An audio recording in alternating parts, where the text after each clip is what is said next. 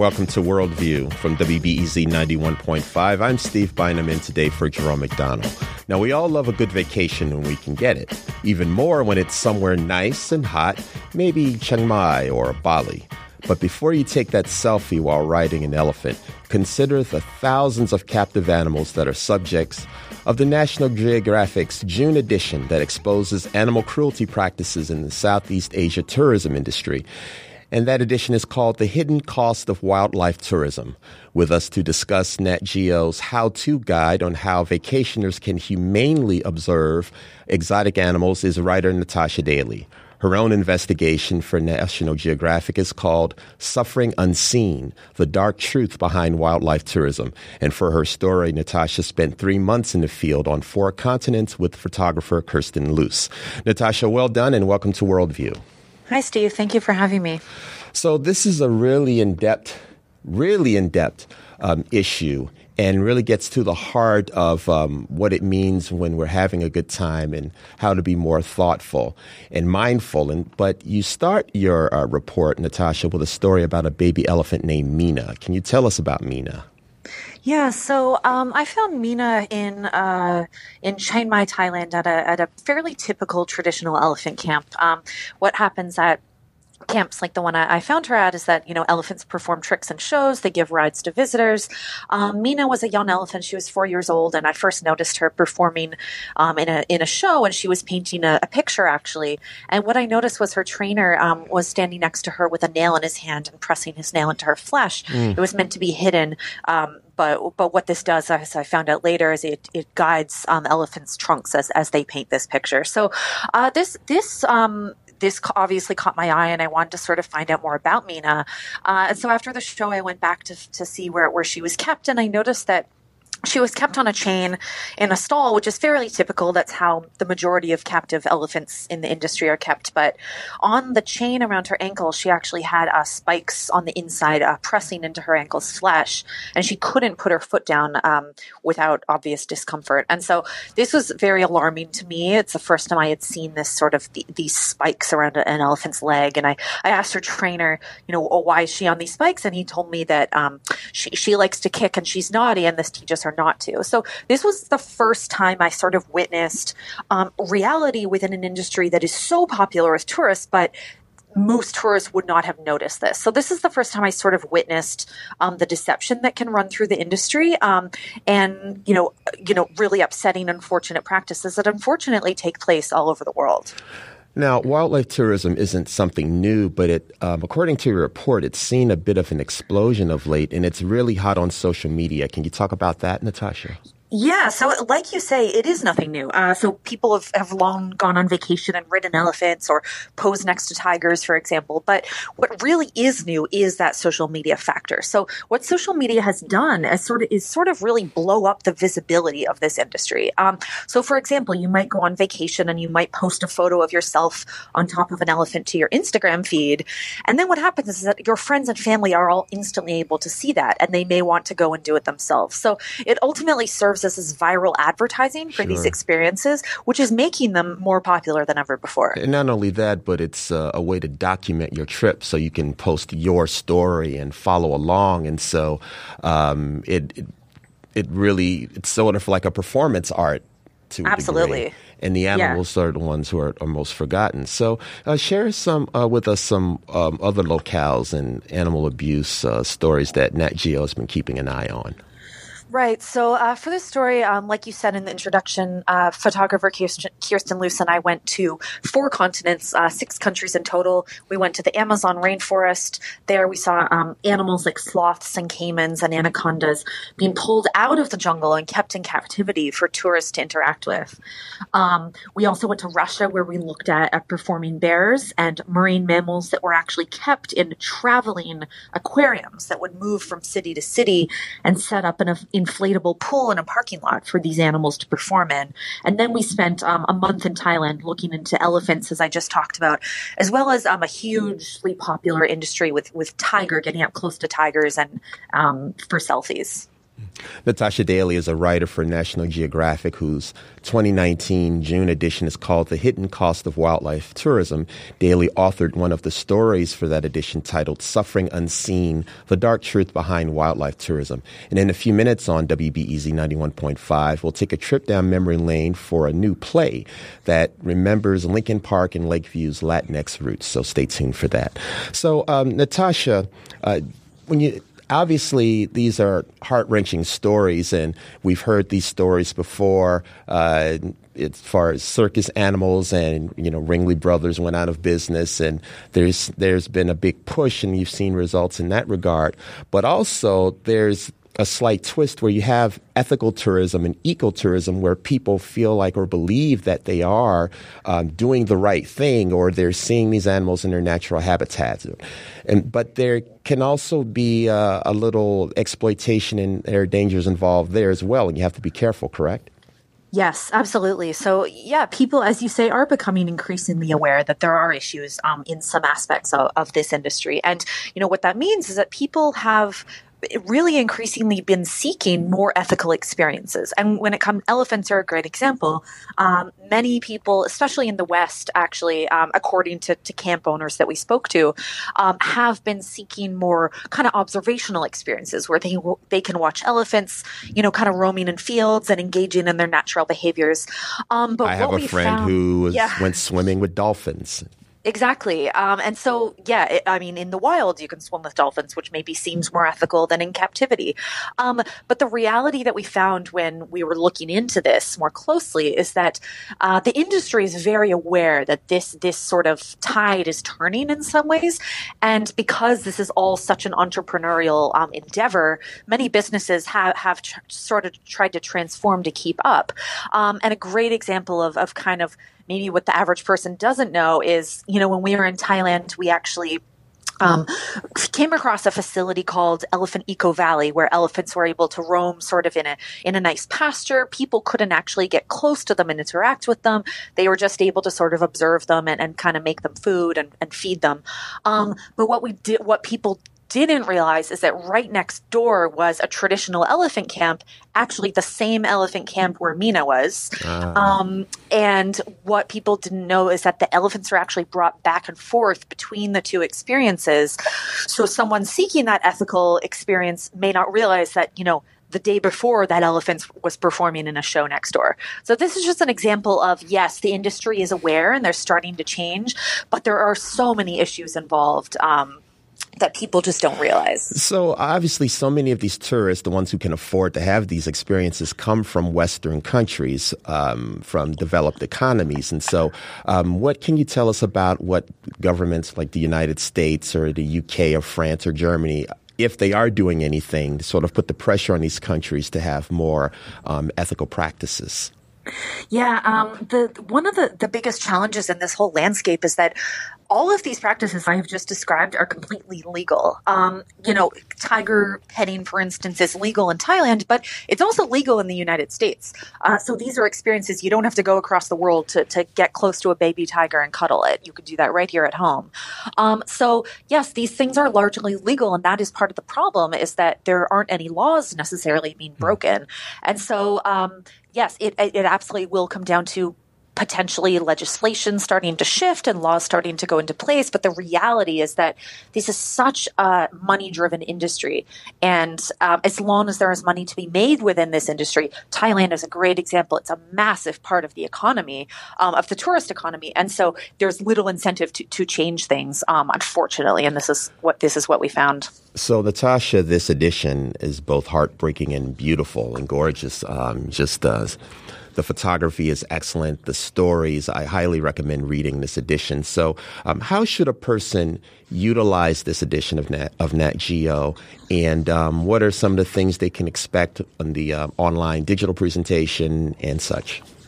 Yeah, so in writing this story, uh, Kirsten, the photographer, and I, our main objective was simply to um, lift back the curtain and make people aware that these realities exist behind the scenes of these kind of once in a lifetime experiences. So that was the goal: is to really sort of first of all raise awareness um, by writing this story, and secondly, um, the whole industry is so driven by consumer demand that people, our readers and citizens, and you know anyone who may come across this story is really at the heart of actually the middle of it. And people have the power to really make change here. And so your individual decisions, and this is what's so important for, for to us, for people to know, is that your individual decisions really do matter and can make a difference because once and if people start to kind of demand different sorts of experiences, for example, something more observational, the experiences themselves will change. So that's just so important to remember that you have the power to, to change this industry if it's something that upsets you. And we should also keep in mind that there's human exploitation as well, as far as um, low paid uh, workers or even in some cases child labor I've read about. And so that's another aspect we have to keep an eye on. Absolutely. Natasha Daly is a writer for National Geographic. And the 2019 June edition of National Geographic is called The Hidden Cost of Wildlife Tourism. And that edition will tell you about the right questions to ask and how to be a more ethical tourist as you go abroad and have these wildlife experiences. She authored a story with um, uh, photographer Kirsten Luce that's called Suffering Unseen The Dark Truth Behind Wildlife Tourism. Thank you so much. This was fascinating and very informative. Thank you for having me, Steve.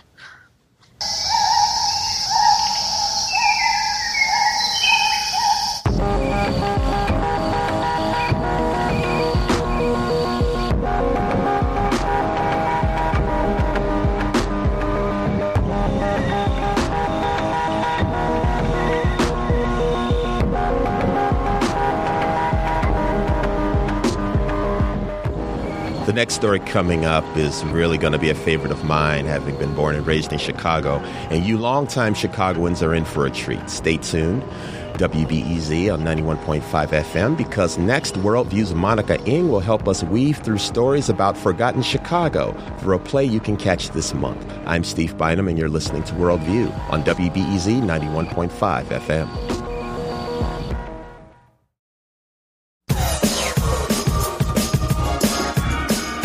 This is Worldview on WBEZ 91.5. I'm Steve Bynum in today for Jerome McDonnell. In the musical play La Habana, Madrid, playwright Sandra Delgado tells the stories of Cuban, Puerto Rican, and Colombian immigrants during 20th mid century Chicago. After sold out runs a few years ago at the Goodman and Steppenwolf, the hit show returns to the Den Theater in Wicker Park. Worldview's food, health, and culture correspondent Monica Eng recently sat down at the Den Theater with Delgado and fellow actor Michael Oquendo to talk about Chicago's largely lost Latinx history in Lakeview and Lincoln Park. Thanks, Steve. After seeing La Habana Madrid a few weeks ago, I was both delighted and stunned by all the North Side Latino history that it revealed for the first time to this North Side Latina. My Puerto Rican grandmother was a big music and dance lover, and she probably frequented this famous Caribbean nightclub at Belmont and Sheffield called La Habana Madrid. And it's right around the corner from my current home.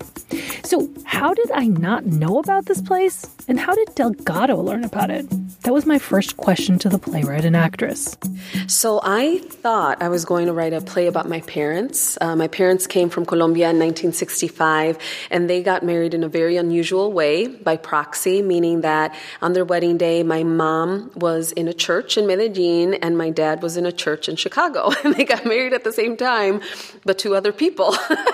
and so I was asking my father about his early days in Chicago and he mentioned this nightclub that they used to go to, La Habana Madrid.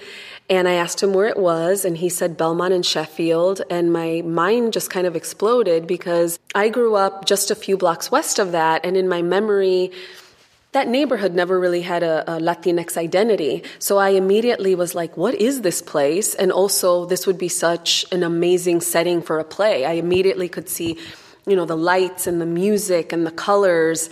And so I set about trying to discover what this place was and come up with an immersive experience for people. And in the process, you found all sorts of real people and they told you their stories and you created monologues? Yeah, so immediately I Googled La Habana Madrid, and you really can't find anything online. There's really no documentation about the club. And so, you know, I went to the library and I thought, you know, maybe I'll start with the music because I know for sure there was a thriving music scene in Chicago in the 60s. So I thought maybe someone had written something about it. And so I found a book that was called literally something like Chicago Music of the 1960s. And I was like, oh, I'm going to find some leads here. And then I can start asking people, hey, do you know this person? And in this book of, you know, 200 some pages, there was not one Latino musician. And that's when the project kind of shifted for me because at first I thought, oh, it's a club, it's going to be fun. And that's when I was like, we have been erased, really. You know, the book was full of black musicians and white musicians, and that was it. You know, honestly, Facebook was so helpful because I reached out to people and said, hey, I'm, you know, writing this project. Do you know anyone? Or do you know someone who might know someone? And then slowly people would start giving me names. Like that's how I met, uh, Carlos Flores. It was a friend of a friend who was like, You should talk to this guy because he's been around for a while. And when we first started talking, I didn't think he was going to be a character. But over the course of, you know, over a year and a half of correspondence, it was so apparent to me that his story had to be a part of it. My grandmother came here in the late 30s from Puerto Rico, and she lived first in Humboldt Park, then in uh, Uptown. And I imagine she must have gone to the club. She's gone now, so I don't know. So, why did you choose to focus on, let's say, Cubans, Puerto Ricans, and Colombians? So, when my parents came here, that area was super Cuban and super Puerto Rican. I think they felt very much at home in that community. The music is very similar. The food is very similar. I think there was just something comfortable as opposed to, say, settling in like Pilsen or Little Village. Really, from North Avenue to Devon in the 50s and 60s, it was super Caribbean Latinx. You know, a lot of Cubans, a lot of Puerto Ricans you can still see little little traces of it like um, la única La Única is this originally a Cuban grocery store. My dad worked at a factory just up the street. We're talking about in Andersonville. Yes, and they would also carry Colombian products. So that's where he would go to get like all the Colombian stuff. and Mike, tell me uh, your family's ethnic background and what period you grew up at Halsted and Roscoe. And when did you first hear about this show? Yeah, sure. So I am Puerto Riqueño and uh, I was born in 1966 and I left that neighborhood in 1989. So I was there for a long time, yeah. And uh, when I found out that this show even existed, one of the things that attracted me to it was I grew up on Halsted and Roscoe. I was born at Illinois Masonic Hospital. Our family went to Mount Carmel Church, and I just started being drawn to the idea. And I had heard through the circuit that this was happening. I never imagined that I would end up as a character who not only I knew, but was a friend of my dad's. You know, in the play, we talk about when the gay community first came to Lakeview. I was at 3406 North Halsted, and uh, I remember that there was this other group of people that people spoke about, but we're talking about where Roscoe's is right now. Yeah, Roscoe's is right there. Roscoe's used to be Varela's. Varela's was a Puerto Rican grocery store. Across the street was a Clark gas station. El Cubanacan was on and, uh, Cornelia. Uh, Nino's was uh, 3406 Halsted. I drove by the other day, and Town Hall Liquors is still there. But you know, uh, La Community, you know, La Community was the target of our time. Right. Um, Wieboldt's and Goldblatt's and Jupiter's and all those amazing places, Woolworths, Woolworths mm-hmm. and Ideals candies. So it was just a, a really wonderful uh, attraction that I had to it because I'm like, I remember all of that. You know, in the play, we talk about having, you know, church service in the basement and not in the regular chapel. At Mount Carmel? Carmel for the Latinos. And I remember being in the basement and thinking, when it was in the play, I'm like, yeah, I, I remember that. So my character, who was Tony Quintana, was kind of like, you know, the media mogul of that time at a very, because that's how Puerto Ricans got their news back then. I mean, the guy had a newspaper, the guy was on radio, the guy was everywhere. And he was a trusted source of information. If he said it or if he was involved, there had to be some validity to it. So playing the part has been a lot of fun. But the lobby conversations after the show are awesome because people come up to me and they just continue the story. So I always joke around and I always say there should be the lobby show now because the lobby stories are amazing. Tell me about some of these lobby stories. I know I wanted to stick around because I'm like, oh my gosh, I had no idea. And I think people are thirsty to talk about this area that has been really undercovered and maybe lost to history. Tell me about some of these stories. I had the family of the young man who was killed on Division Street uh, during the riots in the 1960s, in which a young man, Aracelis, was killed. The police shot him, and then that's what kind of sparked and intensified the riots.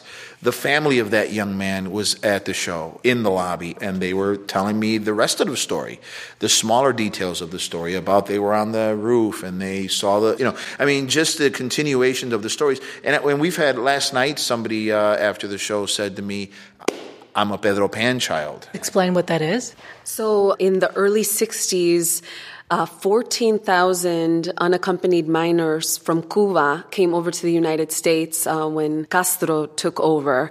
And they were all told that it was only going to be about six months until things blew over and everything became normal again. And some of these children never saw their families again. So one of the characters in the play is a young Cuban woman, 13 years old, who comes over.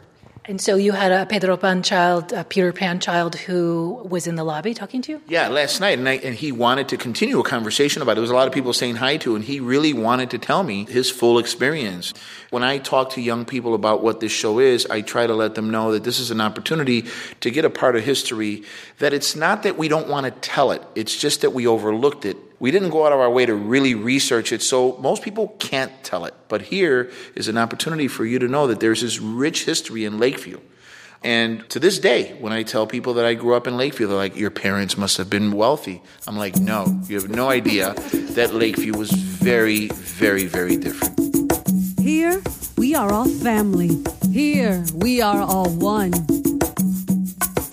You're listening to Worldview, and I'm Monica Eng here at the Den Theater talking to playwright Sandra Delgado and actor Mike Oquendo about the musical La Habana Madrid playing right here in Chicago through June 30th.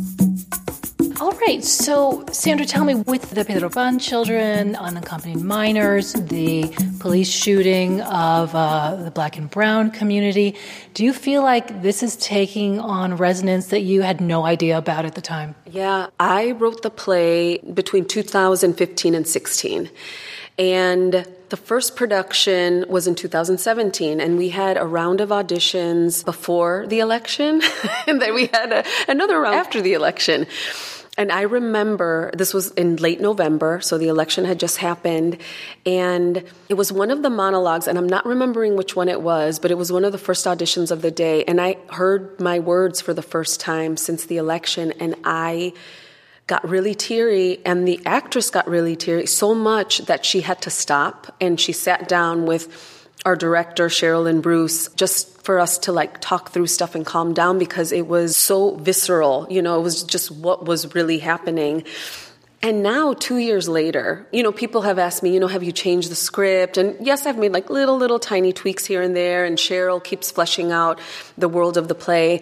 But the times have done it all for us. So it's a series of like six vignettes, I would call them, woven together with music all the stuff that we're talking about, like the separation of parents from their children, um, the violence against black and brown people, um, gentrification and displacement, um, the right to speak Spanish without being persecuted in some way, all these things.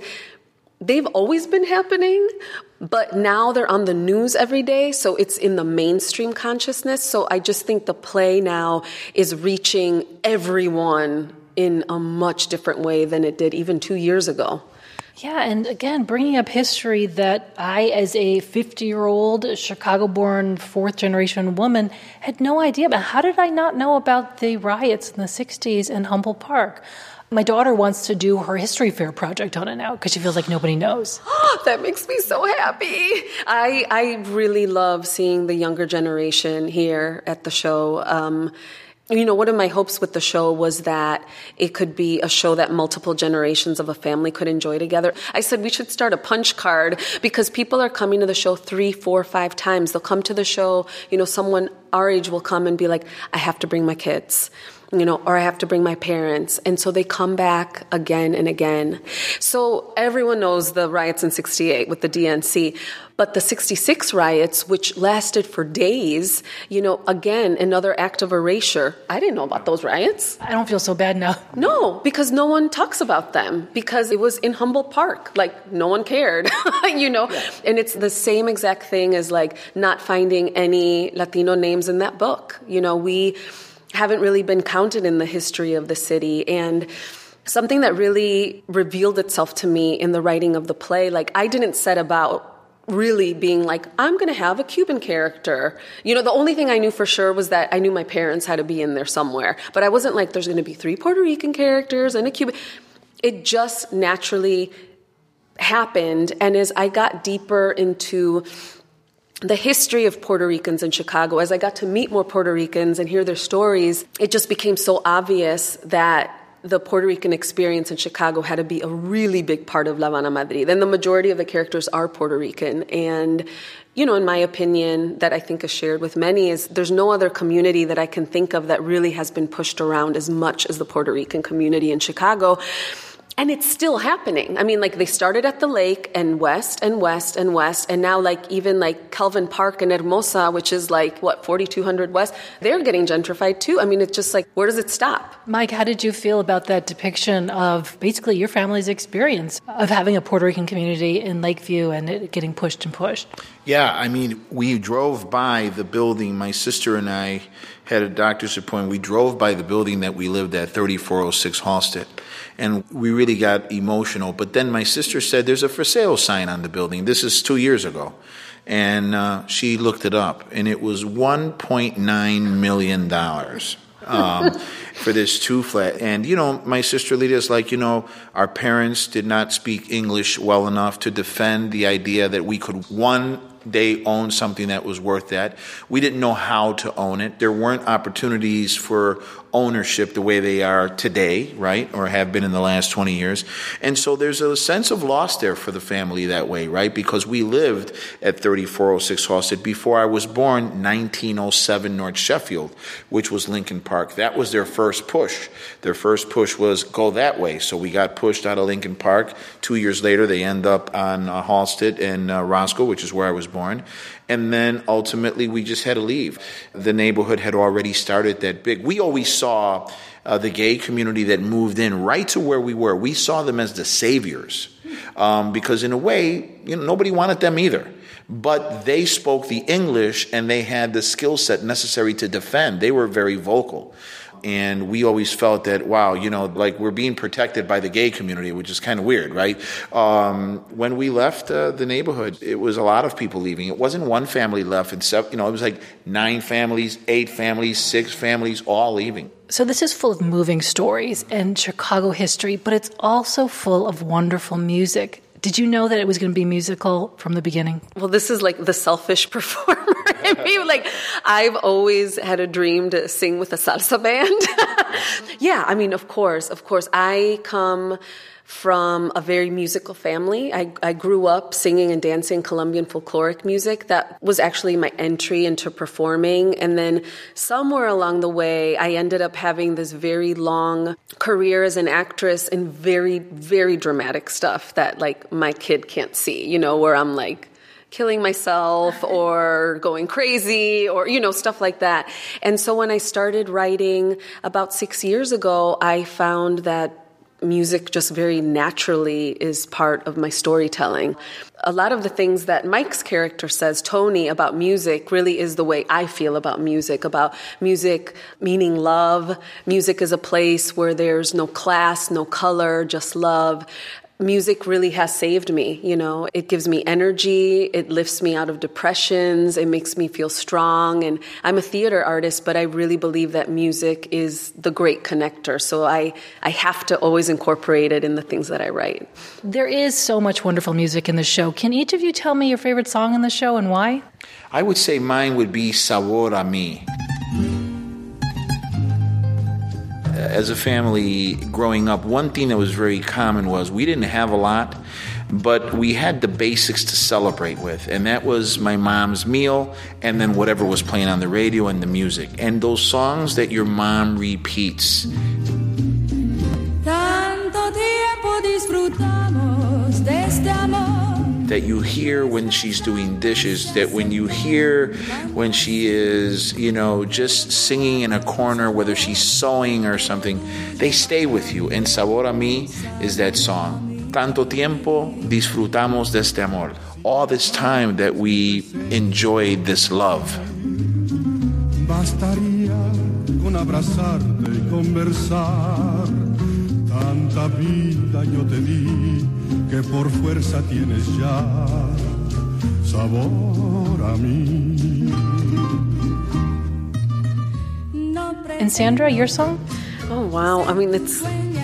I love singing all of them, but I think I, I really love that final song where the audience is all they're they're beating their hands against their chest all in unison and then the cast starts singing with with the sound of everyone you know thumping in the background and it's a true moment of connection with everyone that I just really really enjoy every night No dejen que te quiten tu historia.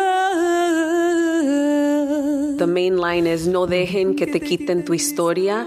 And historia in Spanish has a double meaning. It means history, but it also means story. And La Habana Madrid, the character that I play, she's like this kind of like mystical being that's brought all these people together in the space into being.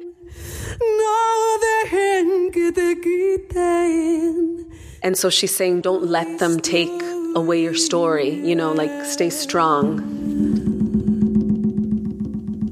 How do people get tickets for Havana Madrid?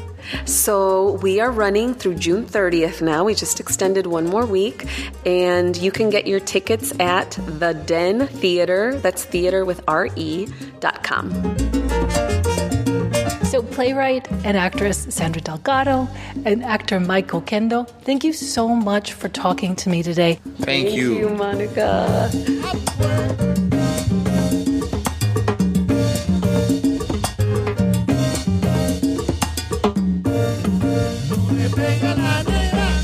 This is our story. And when we come back on WBEZ 91.5, our friend Catalina Maria Johnson joins Jerome McDonnell for a special Global Notes with the up and coming group Basil and the Supernaturals. So stay tuned. I'm Steve Bynum, and you're listening to Worldview on WBEZ 91.5 FM. Baila,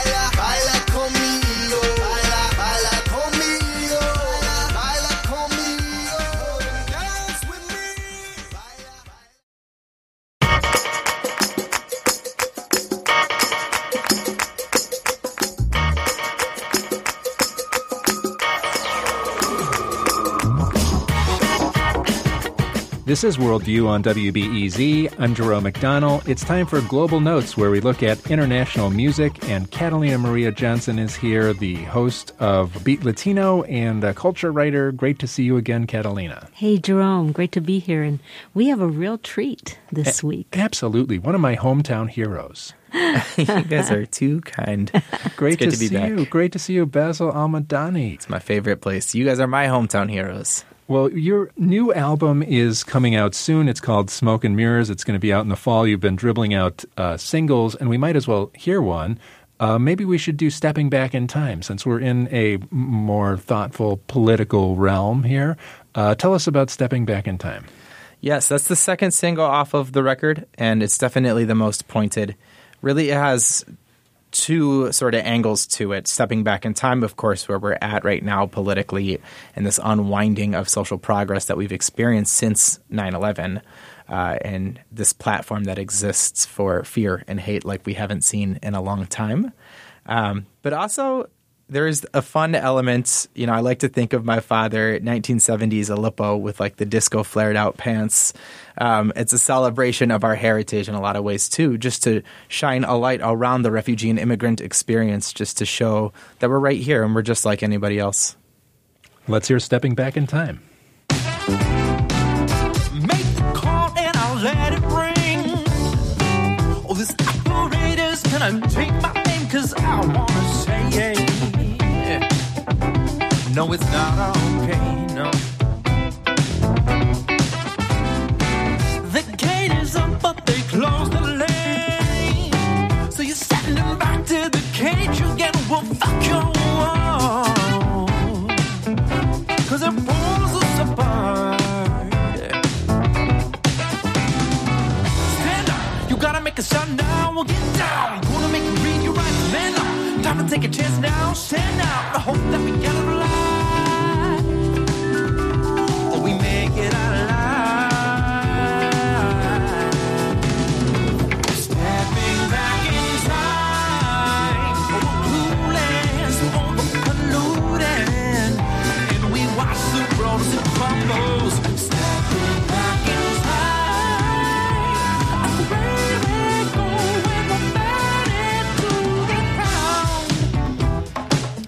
Stepping Back in Time by Basil and the Supernaturals. We have Basil Almadani here with us. Uh, it sounds fantastic.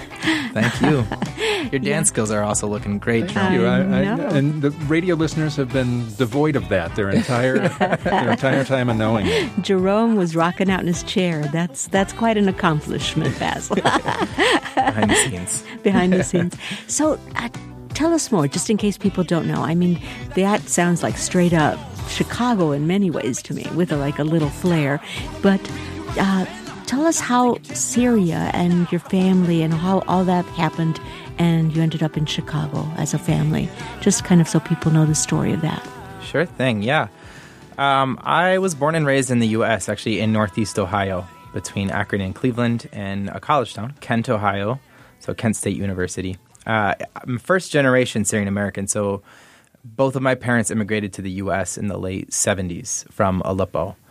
Uh, the whole goal, essentially, both of my parents grew up middle class in Aleppo and just wanted to create a better life for their families. And really, one of the major catalysts was my father just figuring out what my grandma was doing to help make ends meet. She was working a second job and just hurting her back, hurting herself, and he just didn't want any. He didn't want that to happen, and he wanted to be part of the solution. So he would spend his summers memorizing textbooks and doing everything he possibly could to end up in a place where he could send some money back home and take care of his family. So he immigrated to the U.S. He started up a practice as an OBGYN in Northeast Ohio. And if you look at my Facebook profile photo, you probably noticed as soon as the travel ban first hit, I wanted to send a mo- message of positivity. So I threw a sign together that said, My Syrian immigrant father has delivered over 3,000 American babies. To which uh, a lot of people responded, and I got a call from my father. Uh, and I was excited to hear what he had to say. And he said, Bassett, it was actually uh, over 4,000 babies. All right. Yeah. Thank you. Thank you, Dad. well, and on this new album, you have a song titled Aleppo, in fact, your parents' hometown, right? So tell us a little bit more about that, and then we can hear it, because I, I hear it's got some special features. Yes, I'm particularly excited about this song. Uh, we had the chance to feature a guest vocalist here at the end, Abdullah, and he's an, is a phenomenal Arabic singer. Uh, what I like about this song, I mean, obviously, when people hear about Aleppo in the U.S. today, it's just this immediate image of of war, of of sadness, of of the many, many, many victims throughout the civil war. Of course, so this song is meant to to reframe the narrative into something positive, shining a light on the cultural history and the place that I remember visiting growing up. Uh, if we work to rebuild, if we have that tone, that's the first step. Is the way I like to think about it. Aleppo is the oldest continuously civilized city on the earth. It's been around for over 5,000 years. People have been living there. So, this is shining a light on that cultural heritage and, and shining a light on what we work to rebuild every single day through this work.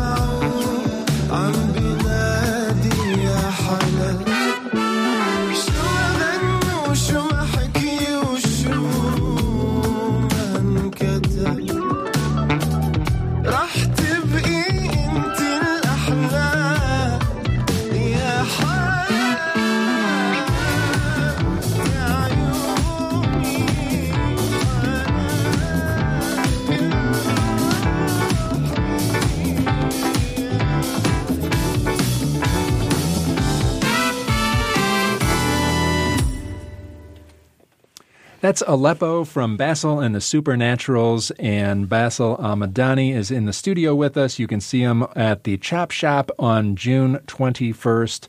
And um, that's a great song and a, a great sentiment about Aleppo. I'm, I'm really glad you did it. Thanks for listening. Is this album? Tell us a little bit more about it. Is it um, a lot of the songs seem to have kind of a, a message? Now, I think your music always has, but there's like a, a, a definite focus for many of the songs that comes through. Is that different, or is it always?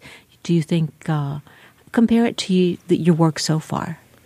Yeah, there's definitely there's different layers to the messaging. Um, obviously, you know, there's there's a lot of commentary here on my cultural heritage as a Syrian American person, and there's just commentary about what we're experiencing right here at, in the U.S. because I think it's very important to personalize and humanize that experience, not just as a Syrian person, but one of brown descent, and what I feel that people of color in general are experiencing right now in the U.S. is is extreme. Um, one other message that we have in particular on this record that we're working to shine a light on. The album itself is called Smoke and Mirrors, and it's really a comment on just the mental health issues that exist within the music industry or really just the entertainment industry altogether. The levels of anxiety and depression that impact artists are as extreme as they ever have been, and there's not really a platform anymore to to openly talk about these things. It's looked down upon, so artists tend to to conceal all of that within, and then a lot of times we wonder what could have been done differently and we you know we weren't aware of, of the different anxiety and depression that different artists were facing. So uh, I've been experiencing that a lot, of course, in recent years, having jumped headfirst into music, especially with the role of going into a lot of areas where they've never even met a Middle Eastern person and just having to be an ambassador for that. There's just a lot of baggage, you know, attached to that experience. So this album has been an opportunity for me to to amplify that story as well. And Basil, I'm curious, what drew you to this like smooth kind of R&B, funky soul? It's kind kind of like seems like a very unusual take for you know someone with a Syrian background. It's just kind of fascinating. I have been deeply attracted to the space and the colors that exist within this particular style of music. Um, particularly when I moved to Chicago, I was deeply inspired by Otis Redding and Marvin Gaye and Al Green or Etta James, a lot of these incredible, timeless soul artists that were able to tell a story through their music. You know, it, and it wasn't just about the lyrics, but it was about every, you know, every, the, the tone, the expression, and their presentation on stage. Uh, particularly when I watched this this one documentary of Otis Redding, and I was expecting, you know, just stories of just major major difficulties and strife, and you know, everybody loved Otis Redding because of this of, of his story and his ability to communicate through his through his art, and it was through the most racially tense time of of our modern history. Um, that was incredibly inspiring to me, especially as the war unfolded in Syria and what my family's experiencing, and just my duty to to communicate that message through the music, to be able to tell a story through everything that we do, and and for it to be from the soul. So less about writing soul music. I mean, our music crosses soul, funk, jazz, rock, you know, rap at times. There's a bit of everything embedded into it, but it's all has this groovy backbone with, and it's so colorful, and it gives us this wave to ride on uh, all day, uh, like a whole open canvas to paint within. Wow. Well, speaking of that kind of canvas, there's black water, which has all of that and yet has, again, this very powerful message. Tell us a little bit more about that. Blackwater, yeah, I could say it about every song. It's my favorite song, but this one was a really, really powerful song for me because Blackwater is about really it's two stories. Uh, you know, in Aleppo, behind my grandmother's house, there was this park that always smelled. Uh, it had this whole stench and it was because there was this river that was part of the park that never had any water in it. It was filled up with a bunch of garbage and muck. And the reason was Turkey actually cut off the water supply from Syria. Um, it's called the Nahar Uwik.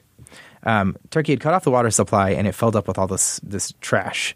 Um, but eventually, you know, they reopened that water supply after relations kind of got better and the water supply was a little better. Uh, and the, Tur- Turkey has da- great big dams all up and down the rivers, and it controls the water. Yes, yes, and they eventually opened up that water supply, and they built all these uh, park benches, and they planted grass and all these walkways, and it was the pictures are gorgeous, and I never got to see it in person because as soon as it all came together, the war broke out, and I haven't been able to visit my family ever since. But I woke up with this powerful dream uh, one night where I was back in Aleppo. I was in the park, and the water was so high it actually overflowed. It was into the roads, and I had to get out of the car and get in a boat just to navigate and sail away. Uh, so that's the key part of the story. And then the other part of it is just being from Northeast Ohio along the Cuyahoga River, uh, which is infamously known for catching fire twice in the past. So it's also a comments on just what our world is experiencing and how water brings us together in some of these strange and dark ways. Oh.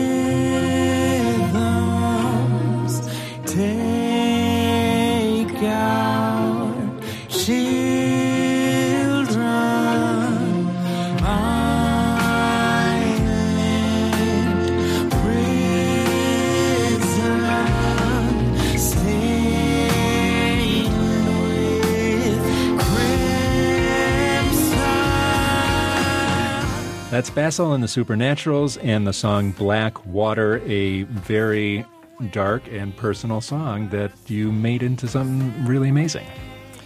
Yeah, definitely. And you know, the hope is that it it inspires hope as well. Uh, like I said, water brings us together in these strange ways, but it's meant to be this inspiration that you know, thing we do rebuild, uh, and in times of loss, we have to find life as well. Well, it's been great having you, and it's a spectacular album. We can look forward to it sometime late fall, right? We're thinking. Yeah, the pre-order will go live ideally in July, and we'll release it later this year. It's an undetermined date, but most likely in November. So are we, we're going out on another song. Does Calculated Love? Does this have a? what kind of story does Calculated Love have? Yeah, this is the perfect kickoff, really, to the album "Smoke and Mirrors" being about exactly that. You know, just uh, this this whole idea that we create, this the fog and the and the and the mist and the lights around everything. Um, this is just about raw love. This is about hanging out, watching movies, eating pizza. Uh, like just that that true raw experience of love with another human being. Uh, it's definitely contrasts that Hollywood, uh, you know, over the top romance that we that we experience. So this is this is a fun one to go out on. It's the first single we put out, and it's the first one on the album. Wow. Well, congratulations! You sound great. I imagine people all over the country are reacting to you as you as you do all this touring in the East, West and that next in, in the East Coast, and and they're finding out about you, and that's great. Yeah, no, we're excited to be out there. Thank you so much for having me today. Basil Almadani is the uh, featured man in Basil and the Supernaturals. Their album is Smoke and Mirrors. You can see them at the Chop Shop on June 21st and on Navy Pier on August 17th and all over the East Coast uh, the rest of the summer, it seems like. And congratulations on the record and the great sound and, and all the smart thinking you're doing. That's my pleasure. Thank you so much.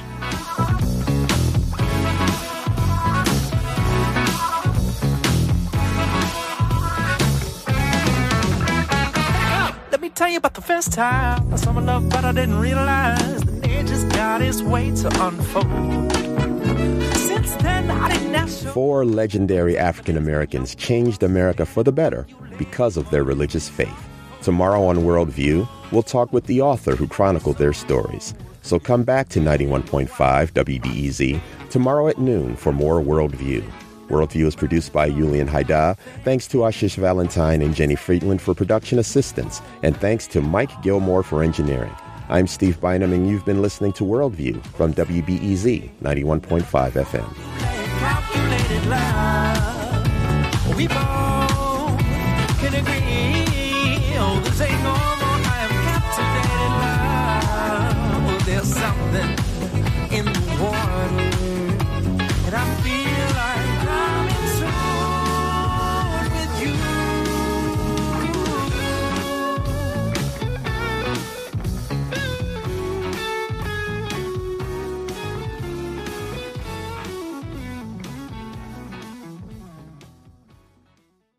At a time when information continues to come at us faster and faster, sometimes you need to hit pause and rewind.